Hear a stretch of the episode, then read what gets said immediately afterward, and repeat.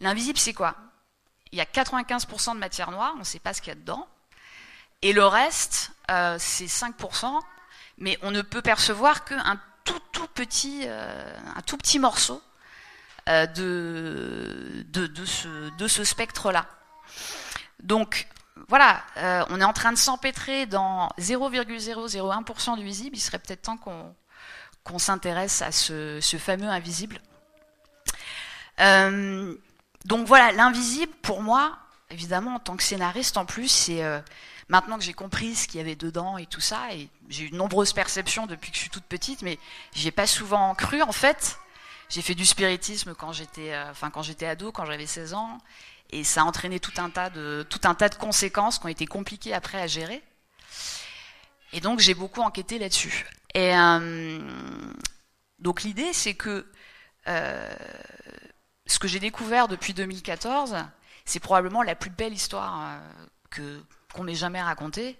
Et probablement qu'en tant que scénariste, j'aurais jamais eu ni le talent de la, enfin de, l'inventer déjà, et euh, j'aurais peut-être jamais osé la proposer. Alors en l'occurrence, c'est ce que j'essaye de faire à travers un projet de série euh, qui se fera ou pas, je ne sais pas. Les télés sont en train de s'ouvrir à toutes ces problématiques, ce dont on discutait ce midi euh, avec certains d'entre vous.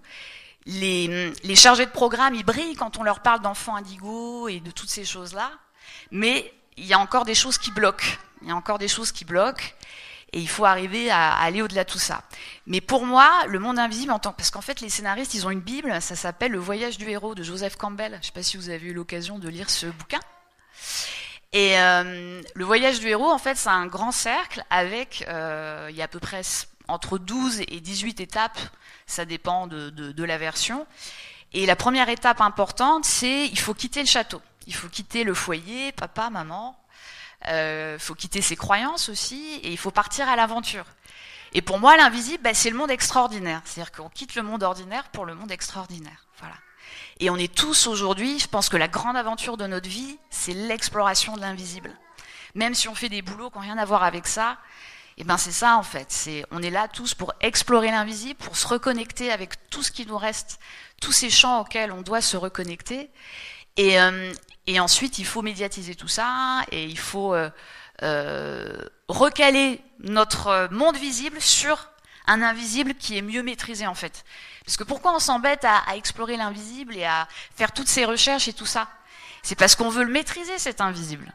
On, on, ne veut plus être le jouet de, euh, bah de, de, de, de nos programmes. Ce qu'on verra tout à l'heure, je me suis amusée à lister ce qui fait que on va convoquer telle chose ou telle autre en fait dans l'invisible. Et, euh, et, on verra que c'est pas pas si simple que ça. Euh, donc voilà, l'invisible c'est le monde extraordinaire. C'est euh, ce qui va nous permettre de sortir du coma matérialiste. Donc ça, c'est une expression que je reprends de Marianne Williamson. On est vraiment dans un coma matérialiste et il faut absolument qu'on en sorte.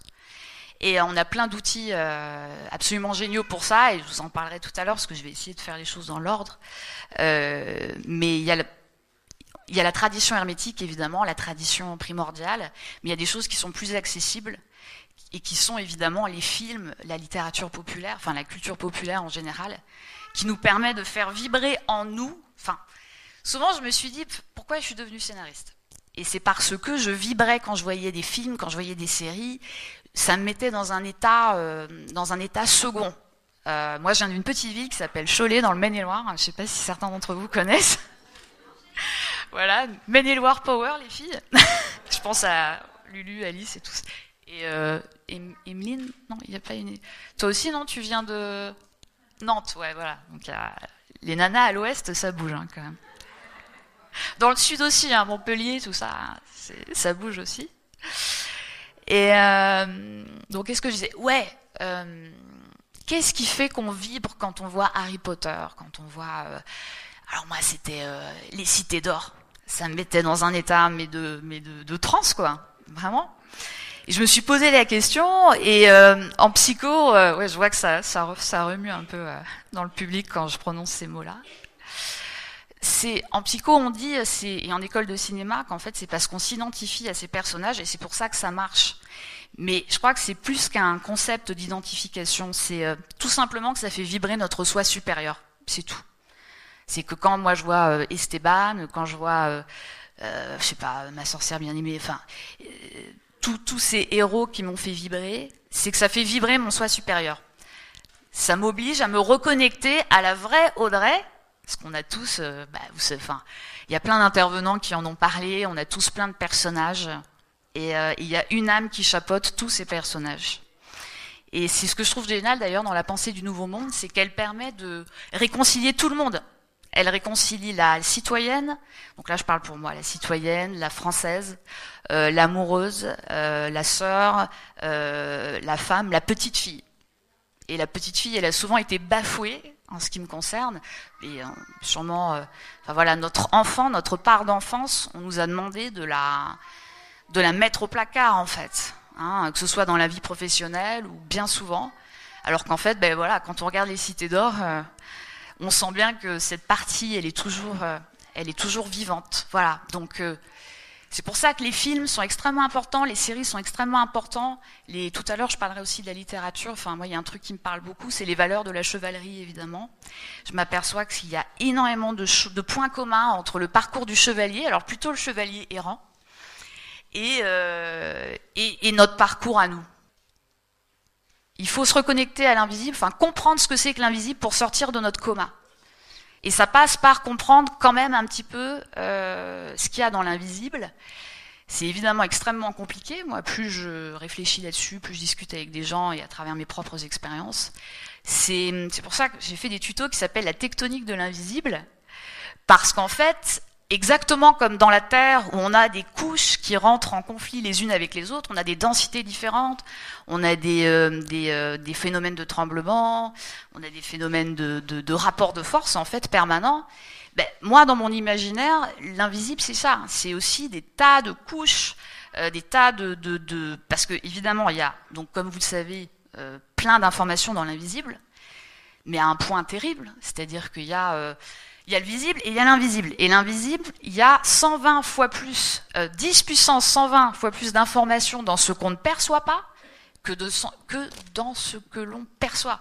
C'est quand même juste hallucinant. Et nous, on est là, on continue de se faire la guerre dans, dans 0,0001%, alors que toutes les solutions, elles sont, euh, elles sont à l'extérieur. Enfin, elles sont à l'extérieur. Elles sont à l'intérieur de nous, évidemment, puisqu'on est, euh, on est un mésocosme euh, C'est-à-dire qu'on est euh, le, le, point de connexion, nous et notre corps, entre l'infiniment petit et l'infiniment grand. C'est pour ça qu'on peut avoir la capacité euh, de, se, de se connecter à l'infiniment grand et à l'infiniment petit. C'est, après, c'est pas facile à, forcément à imaginer, mais c'est comme ça. Et, euh, et donc l'invisible, voilà, c'est énormément d'informations. Mais c'est beaucoup plus compliqué que ça. C'est-à-dire que l'invisible, c'est pas seulement une espèce de mousse quantique avec des choses qui vont se, se manifester via la décohérence, etc. Ce sont aussi des, des, champs qui sont déjà densifiés à travers donc les formes pensées, à travers des égrégores qui sont, qui sont construits par l'humanité et par d'autres choses euh, depuis extrêmement longtemps. Il y a d'autres chantiers de réflexion aussi qui sont euh, menés en ce moment où on nous dit que, euh, en fait, on est empêtré dans l'électromagnétisme. Donc là, je cite notamment le professeur Amrani Jouté. Je ne sais pas si certains d'entre vous ont eu l'occasion d'écouter ses conférences, mais je vous le conseille parce qu'il est vraiment génial. Donc c'est un professeur, euh, alors il a un CV de 15 pages, donc euh, je pourrais pas vous décliner euh, toutes ces toutes ces décorations, euh, enfin toutes ces décorations, toutes ces euh, voilà toutes ces fonctions. Mais je vous conseille vraiment d'écouter ces conférences parce qu'il a une façon très poétique de parler du vide, de parler de l'invisible. Et donc lui, ce qu'il dit, c'est que euh, voilà, on est empêtré dans l'électromagnétisme. On est euh, tout ce qu'on actualise, c'est en grande partie électromagnétique. Et il rejoint en cela les travaux d'Émile Pinel, dont Jacqueline Bousquet marche très bien, et euh, qui dit, je vais essayer de faire ça vite fait. En fait, quand une information, les informations, elles sont captées par notre cerveau. Notre cerveau, c'est une antenne. Je pense que vous êtes tous rompus à, à ça. Et euh, quand l'information arrive au cerveau, en fait, on lui attribue un plus et un moins. Donc, c'est ce qu'on appelle la polarisation. Et ensuite, cette information est véhiculée vers l'organe qu'elle doit, euh, qu'elle doit nourrir. Elle est transformée, en fait, ça devient une protéine. Et elle est véhiculée via le sang, d'où le fer, parce que dans, dans, le sang, il y a du fer, donc ça marche bien avec l'électromagnétisme. Et c'est comme ça qu'elle alimente, qu'elle alimente le, le, la cellule. Donc, on vit dans quelque chose qui est électromagnétique. Voilà. Alors que il y a une physicienne qui s'appelle Giuliana Conforto, qui est italienne, et elle, sa thèse, c'est qu'en fait, les informations les plus, les plus hautes, c'est-à-dire celles qui viennent directement de la source et qui seraient captées de façon directe par nous, sans, sans filtre, sans rien, ce seraient des informations qui seraient euh, portées par la force nucléaire faible. Voilà. Donc c'est quand même, moi ça me fascine en fait. Ces histoires de densité, de, d'informations de, qui ont des supports différents, je trouve ça génial. Et, euh, et voilà, c'est pour, pour vous expliquer que, évidemment, le vide est extrêmement hétérogène et que tout est une question de rapport de force. Et que c'est pour ça que nous, il faut qu'on arrive à se connecter ben, aux champs qui nous, qui nous sont le plus, qui vont nous permettre d'évoluer, en fait, euh, vers, pour, pour le mieux. Euh, donc voilà, l'invisible, c'est évidemment euh, le vide, donc fait partie de l'invisible. Il est éminemment plein la matière, comme vous le savez, elle, est vide. Enfin, elle est. Le, j'ai plus tous les chiffres en tête, mais le noyau d'un atome, il est, c'est vraiment absolument rien du tout. c'est 100 mois, enfin le le noyau d'un atome, c'est 100 mois, 100 000 fois. J'essaie de me souvenir, mais j'ai pas forcément tous les chiffres en tête. Mais voilà, la matière est vide, quoi. Si entre les les petits substrats de matière, il y a des distances qui sont euh, intersidérales. Et euh, c'est pas forcément facile de se représenter tout ça. Euh, mais voilà, le vide est plein, la matière est vide. Et ce qu'il faut essayer de réaliser, et moi j'ai quand même, euh, ça m'a pris du temps, c'est que donc toute ma réalité, tout mon visible se forme à partir de l'invisible, et donc même mon corps.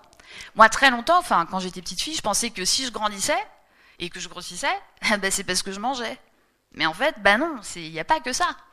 Euh, quand une cellule en fait se, forme, donc il y a trois feuillets, et les, les, le corps est sans cesse en mouvement en fait, comme vous savez, tous les atomes tournent, ça tourne tout le temps.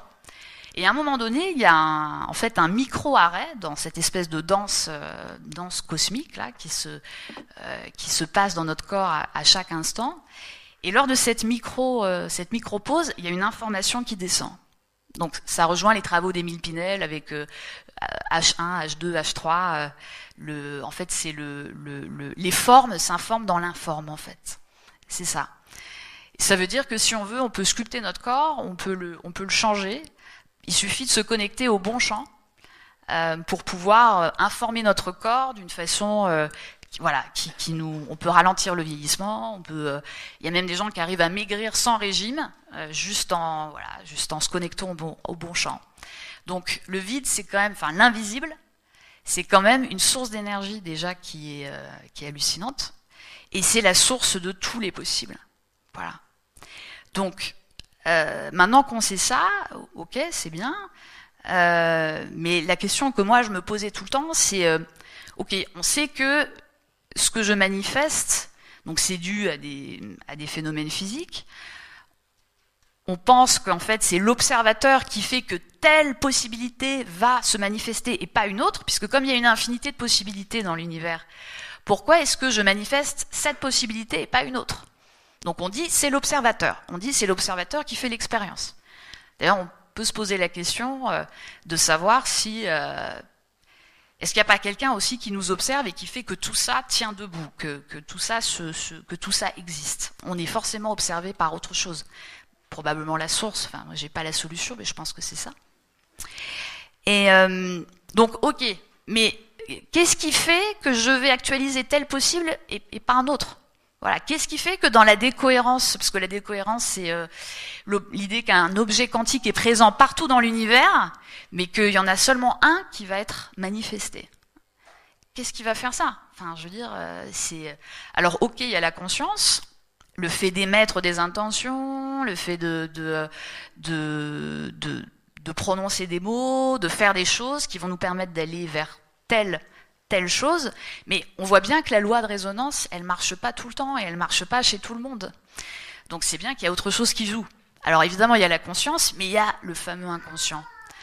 L'inconscient qui, euh, qui prend une grande partie de nos décisions, en fait. Hein. On sait que c'est grâce à lui qu'on respire, etc., etc.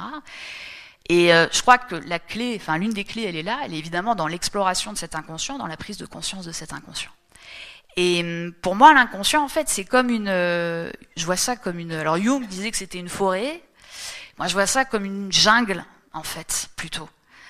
Euh, une gigantesque jungle avec euh, une, plein de, de, de, de, microsystèmes dans cette jungle.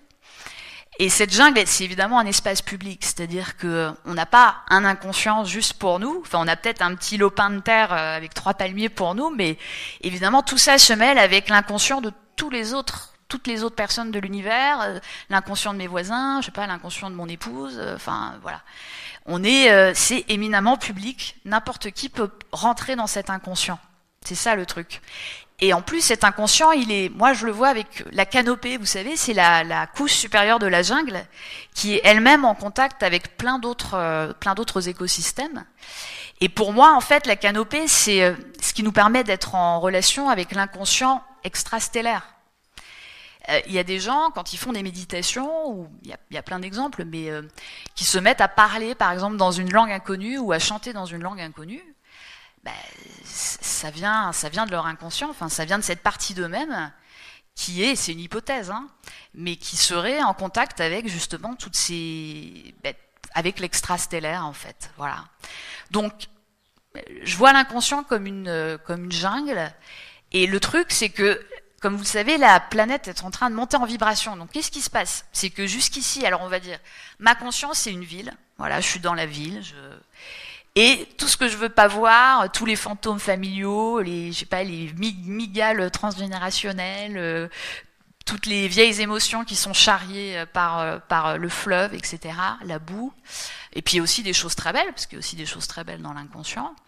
Euh, donc tout ça restait plus ou moins à sa place. De temps en temps, il y avait un lion qui s'échappait de la jungle et puis qui venait envahir ma ville, ma conscience, mais bien vite, euh, on s'emparait du lion et on, le ramenait, euh, on le ramenait dans la, dans la forêt. Et ce qui se passe aujourd'hui, en fait, avec la montée en vibration de la planète, c'est que ben, les animaux sortent de la forêt, en fait. Tous les animaux.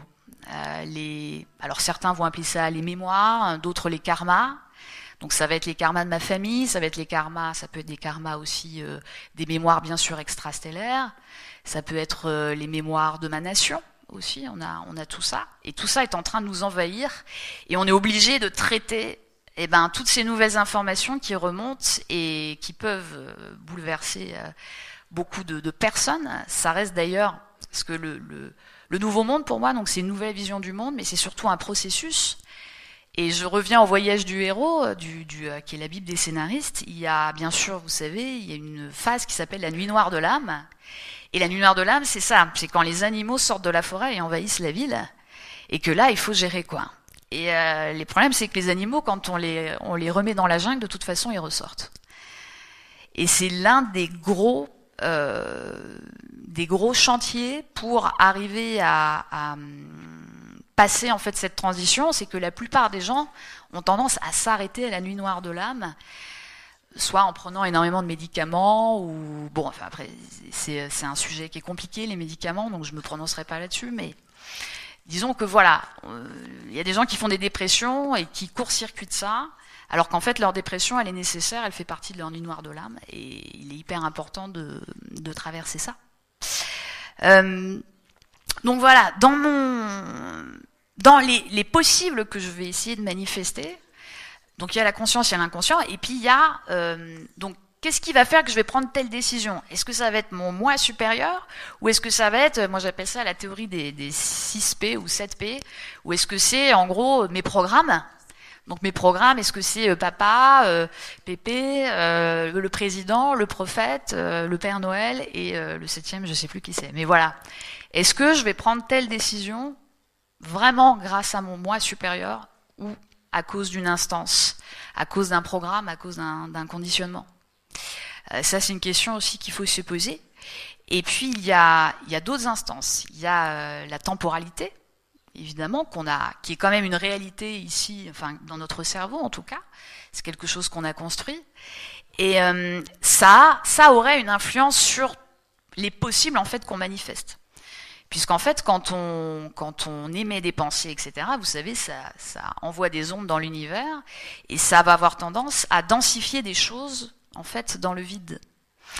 Et ce qui se passe, c'est que notre, ce qu'on vit, en fait, c'est la somme de choses qui ont été construites dans le passé avec un temps de retard.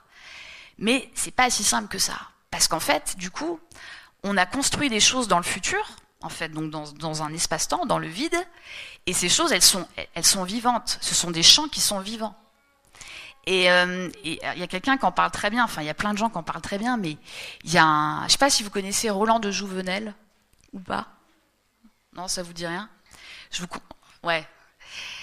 C'est Roland de Jouvenel, c'est un, un, jeune homme qui est mort en 1946 euh, d'une maladie inconnue et euh, donc suite à ça, sa mère a voulu se suicider en fait. Et au moment où elle se jetait par la fenêtre, elle a senti une main en fait sur son épaule, et c'était euh, son fils, voilà. Et son fils après ça va lui dicter au moins 5 ou 600 pages, euh, 5 ou 600 pages de texte euh, sur voilà sur ce qu'il y a dans l'au-delà, ce qu'il y a dans l'invisible, et c'est juste absolument magnifique et je vous conseille vraiment vraiment cette lecture. Et il parle très très bien de ces formes pensées en fait, de ces champs euh, qui sont vivants, qui sont dans l'invisible, qui sont construits par nous, et qui en fait nous envoient des perches dans le présent. Ce qui expliquerait ce qu'on appelle les hasards, les synchronicités, etc. C'est-à-dire que ce sont des choses qui existent déjà, et ça, en fait, ça, il nous envoie des informations à travers les, pourrait appeler ça les veines du temps, les veines de l'espace. Et c'est ce qui fait que voilà que, je vais faire telle ou telle rencontre, que je vais je vais tomber comme par hasard sur tel ou tel livre. C'est parce que c'est déjà dans le futur. Et le nouveau monde, pour moi, c'est une pensée, ce n'est pas une pensée du futur, c'est une pensée qui nous vient du futur. C'est une pensée qui existe déjà grâce à tout un travail de préparation qui a été fait euh, depuis, euh, depuis très très longtemps et qui aujourd'hui nous envoie des signes. Euh, c'est cette pensée qu'a dit à Lydie, euh, Lydie, fais tes e-days. voilà, c'est ça nous envoie des signes. Donc ça veut dire quoi? Ça veut dire que ce qui se manifeste aujourd'hui, c'est le résultat du passé, mais c'est aussi le résultat du futur. Et ça, euh, c'est quand même quelque chose qui est assez vertigineux. Donc la, la loi de la double causalité, euh, élaborée notamment par Philippe Guillemant, parle de tout ça. Et je vous conseille évidemment ces, ces lectures.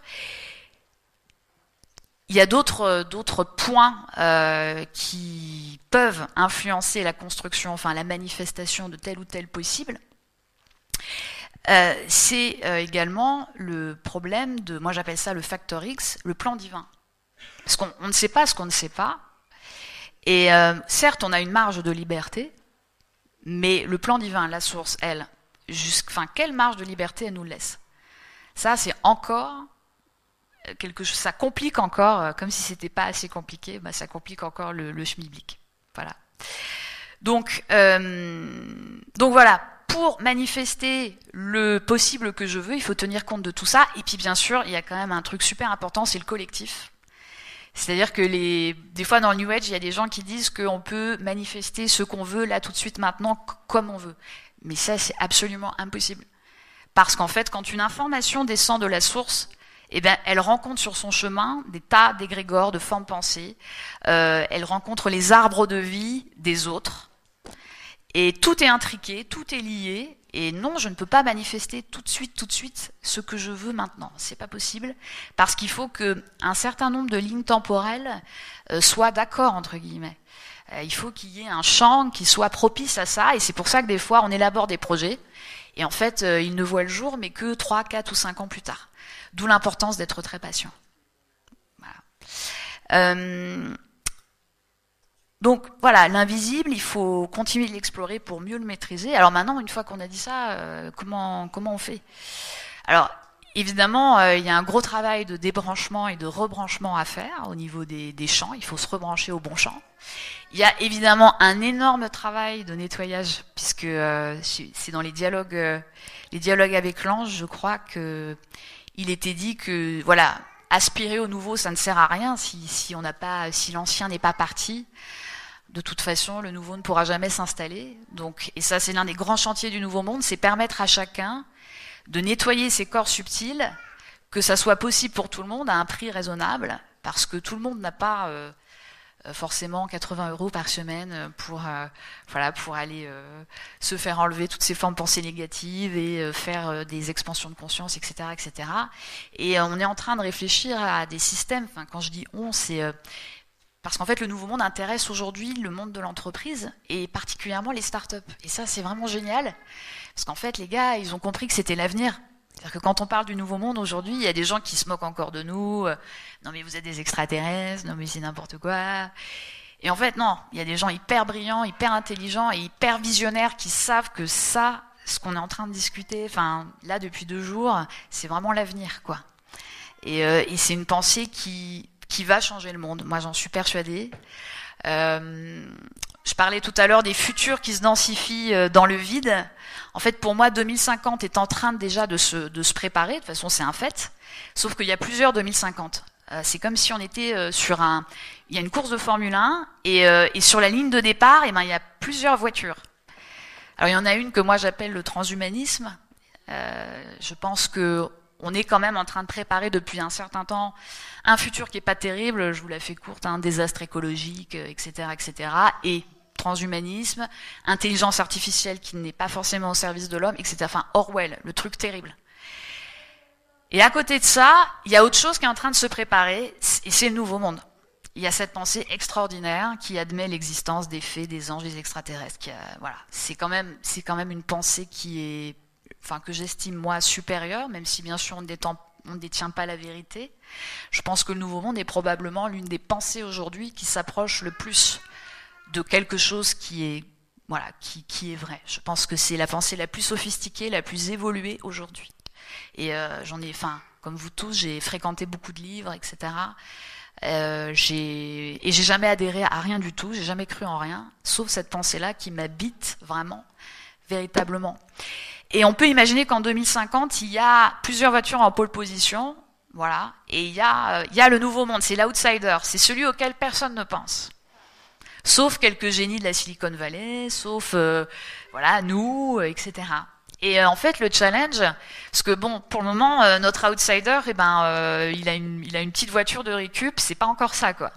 C'est la petite bagnole, la petite, la petite Fiat Uno, alors que les autres, ils ont des Ferrari, quoi. C'est ça le problème. Donc il faut qu'on envoie de l'essence, il faut qu'on envoie euh, donc à ce futur par nos actions, par nos pensées, par nos actes, par nos paroles. Il faut qu'on alimente et qu'on construise la Ferrari qui va nous permettre de voilà de, de, pouvoir faire se manifester un autre futur pour nos pour nos enfants et nos petits enfants. Euh, oui, je vais essayer de pas être trop longue. J'ai pas, parce qu'en fait j'avais plein de choses à dire, mais c'est vrai qu'il y a, je sais pas quelle heure il est. Cinq minutes D'accord. Non, pas tout de suite. Ok. Un quart d'heure. un quart d'heure. Ok, ok. Euh, donc comment comment on y va vers ce nouveau monde? Parce que voilà, c'est pas le tout, euh, faire de la théorie et tout ça, mais comment on y va? Outre ce problème, voilà, de, nettoyage des corps subtils, etc., qui est vraiment épineux et qui est un obstacle pour euh, pour beaucoup de, personnes, il y a le souci aussi de il y a énormément d'informations en fait qui circulent. On pourrait faire énormément de choses. Il y a, il y a, il y a pléthore, pléthore d'initiatives, de sites internet, de livres, de, de tout ce qu'on veut. Et il faut arriver à trancher. Il faut arriver à trancher déjà dans les informations qu'on reçoit, et puis il faut qu'on arrive à trancher dans nos vies. C'est-à-dire que on est en train tous de monter en vibration, mais comment comment je vais changer ma vie? Comment je vais faire en sorte que euh, ma vie labellisée Nouveau Monde soit en accord avec avec cette pensée et, euh, et, je pense que c'est là où c'est extrêmement important de revenir au cœur et de revenir en fait à ce qui nous fait vibrer. Et hum, c'est ce dont je parlais au départ en fait du héros. C'est-à-dire que le nouveau monde en fait il est là pour faire vibrer le héros qui est en nous, parce que en chacun de nous il y a un héros en fait. Et, euh, et c'est ça. Et l'idée c'est de se reconnecter à toutes ces valeurs que la société nous a demandé d'enterrer, nous a demandé de bafouer, toutes ces valeurs qui sont, pour moi, le nouveau monde, c'est l'authenticité, c'est la pureté, c'est euh, c'est la beauté, euh, c'est euh, la diversité, c'est euh, évidemment euh, la collaboration, l'économie de la connaissance, c'est toutes ces choses-là. Et parmi ça, il y a beaucoup de valeurs qu'on incarnait quand on était enfant. Hein, comme la pureté, comme l'innocence, comme tout ça. Ça veut dire qu'il faut évidemment se reconnecter avec l'enfant qui y a en nous, et il faut accepter de retrouver ce héros et cet enfant qui y a en nous, en fait, et qui vibre en chacun d'entre nous.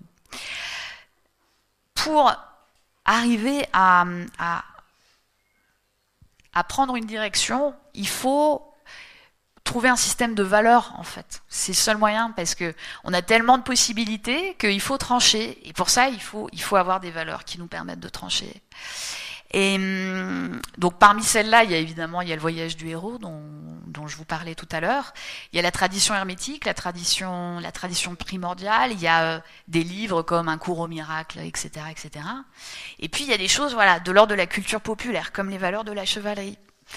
Et euh, qu'est-ce qu'on s'aperçoit quand on regarde le chevalier? Ben le chevalier, au niveau du cycle arthurien, euh, bon déjà le chevalier il est au front, hein. il est de temps en temps euh, au château, mais euh, sinon il y va. Hein. C'est quelqu'un qui est, quand même dans le concret. Et le chevalier au départ, en fait il était plus en quête de la dame.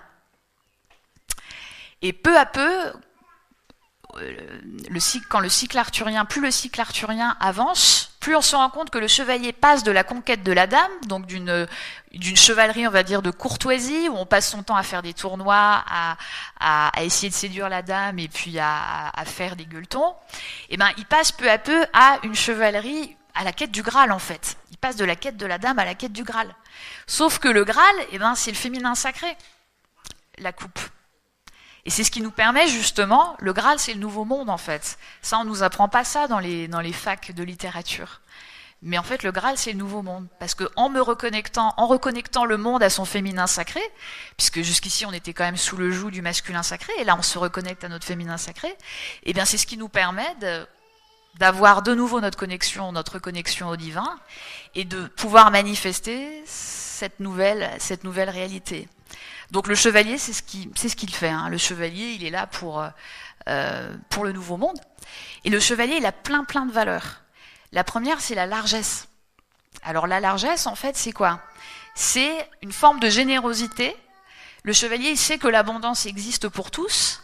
Et par exemple, il me semble que Lancelot, à un moment donné, il gagne un château et il file les clés de son château euh, à un pote. Et puis il s'en va. Parce qu'il sait que de toute façon, il rencontrera d'autres châteaux sur son chemin. Donc euh, voilà, il n'est pas inquiet, il sait qu'il aura toujours euh, à manger, à boire, et, euh, voilà, il, fait confiance à l'abondance de l'univers.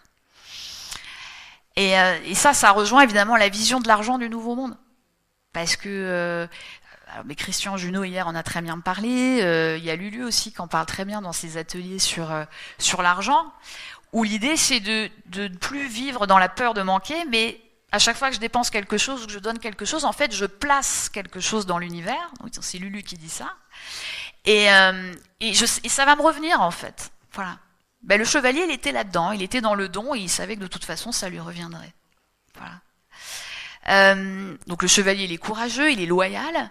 Et en fait, dans les, il y avait des, des rituels, enfin des règles par rapport au combat. Et normalement, un chevalier, il ne tue pas son adversaire il, il, rend grâce, enfin, il accorde la grâce à son, à son adversaire. Voilà. Et c'est ce que je trouve très beau dans le personnage du chevalier, c'est euh, cette élégance quelque part. Donc là, on parle vraiment des grands, des grands chevaliers comme Galate, par exemple, qui est l'un des plus, euh, c'est celui qui a, qui a terminé le, qui a eu le Graal d'ailleurs. Donc euh, voilà, c'est l'un des chevaliers les plus, les plus, les plus mystiques en fait.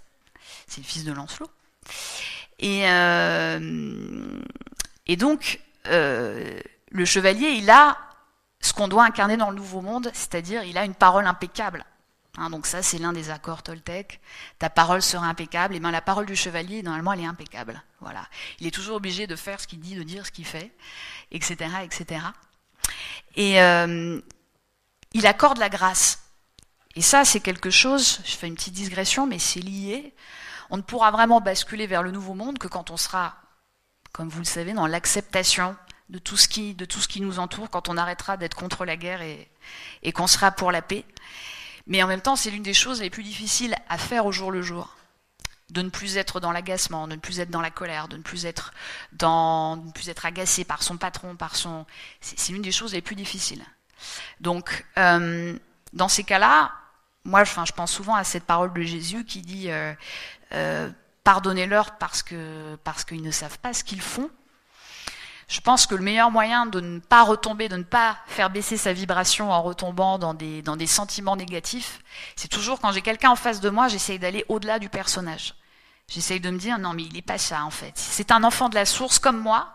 Si ça se trouve, il est descendu euh, euh, jouer à être mon ennemi euh, pour justement que moi je transcende plein de choses. Donc j'essaye de, de voir ce qu'il y a derrière ça. Voilà, c'est un enfant de la source et, et je le pardonne et je le, je le, j'ai coutume de dire que pour passer dans le nouveau monde, il faut essayer de se shooter à l'infini. Parce que l'idée, en fait, c'est qu'on a une vibration, elle est en train d'augmenter, mais il faut arriver à la garder haute toute la journée. Et c'est pas forcément facile. Et, euh, et c'est en se shootant, entre guillemets, à l'infini, dès que la, la vibration baisse, qu'on peut arriver à avancer.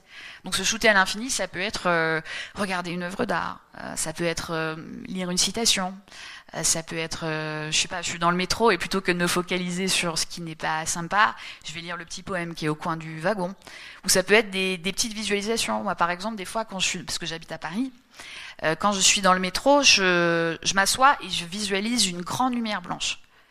Et franchement, ça marche. C'est-à-dire que j'ai vu des choses se passer où des gens tout d'un coup se donnaient, enfin, passaient leur siège, par exemple, à des vieilles dames, ce qui n'est pas forcément euh, un automatisme à Paris. Et, euh, ces, petits shoots comme ça, eh ben, ça permet de, à chaque fois, c'est des petits pics de lumière qui permettent de garder sa vibration haute. Et Dieu sait si c'est pas toujours facile. Donc le chevalier, alors je peut-être, il est quelle heure? Je peux m'arrêter, ouais, je pense. Ouais, euh, ouais, bah, qu'est-ce que je voulais dire d'autre sur le Il y a plein de choses. Ouais, le chevalier aussi, il est courtois. Et ça, c'est intéressant. je fais une petite digression sur le couple dans le Nouveau Monde. Euh, en fait, le chevalier, pour avoir la dame, il doit lui faire la cour. Voilà, il doit lui faire la cour longtemps en plus. Donc voilà, il y a des épreuves à remporter, etc. Et ça, c'est quand même assez rafraîchissant aussi. Donc aujourd'hui, c'est quelque chose qu'il faut actualiser, mais aussi pour les femmes. C'est-à-dire que nous, euh, voilà, le temps des princesses est fini. Maintenant, on doit être des chevalières. Et, euh, et, je trouve que dans une société euh, où on est quand même un petit peu des fois dans la consommation, une société de, voilà de sites internet où, où, voilà où les gens se, se zappent extrêmement vite. Alors je juge absolument pas. Hein, ce qui est fait dans l'amour est fait dans l'amour, même si ça dure deux jours, c'est très bien tant que c'est fait dans l'amour mais c'est pas forcément euh, ce que je vois toujours autour de moi. Et, euh, et voilà, et ça c'est l'une des valeurs qui moi me parle beaucoup, c'est cette idée que l'autre est précieux, que l'autre est sacré, et que c'est un que l'autre est un temple, voilà. Je suis un temple, mais l'autre est un temple aussi, donc euh, j'essuie mes pieds avant d'entrer dans ce temple. Et, et voilà, les, les, valeurs du, enfin, on pourra en parler très longtemps, mais c'est un, c'est un système de pensée, un système de valeurs qui est très inspirant et que je vous recommande. Voilà. Je vais m'arrêter là. Merci.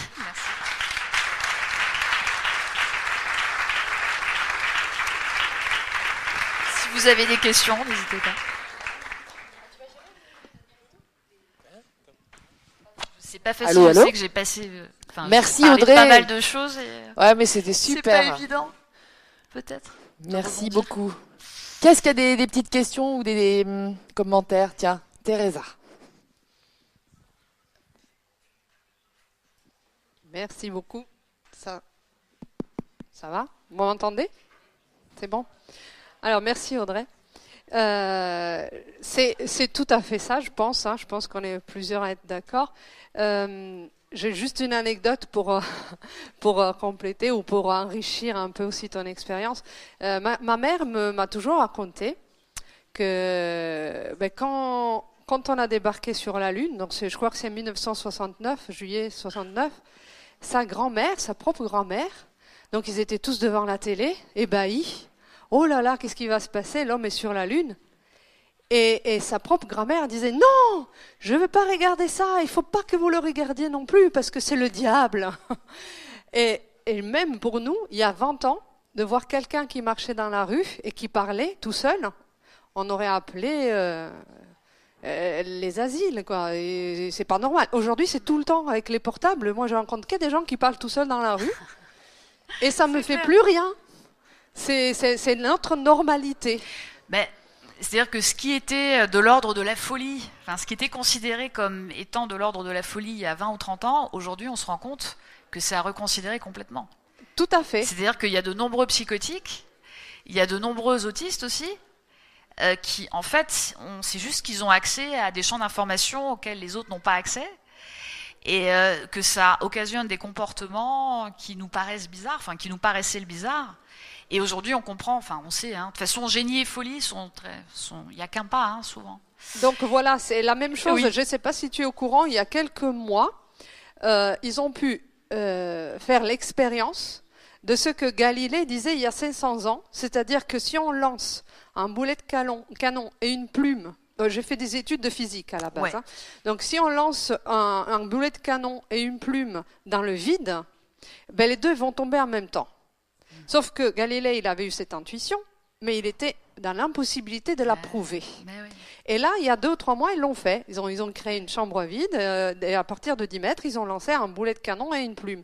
Et j'ai pleuré quand j'ai vu que le boulet de canon et la plume touchaient en même temps le sol. Mm. Et je pense qu'on est là-dedans, c'est-à-dire d'accepter que Il y a un certain inconfort aujourd'hui parce qu'on ne peut pas tout prouver. Ça va très vite, on prouve de plus en plus de choses. Et que c'est que nous paraît, même par notre juge intérieur de la folie aujourd'hui, du diable aujourd'hui, eh ben peut-être qu'un jour ça va être la normalité. Mm.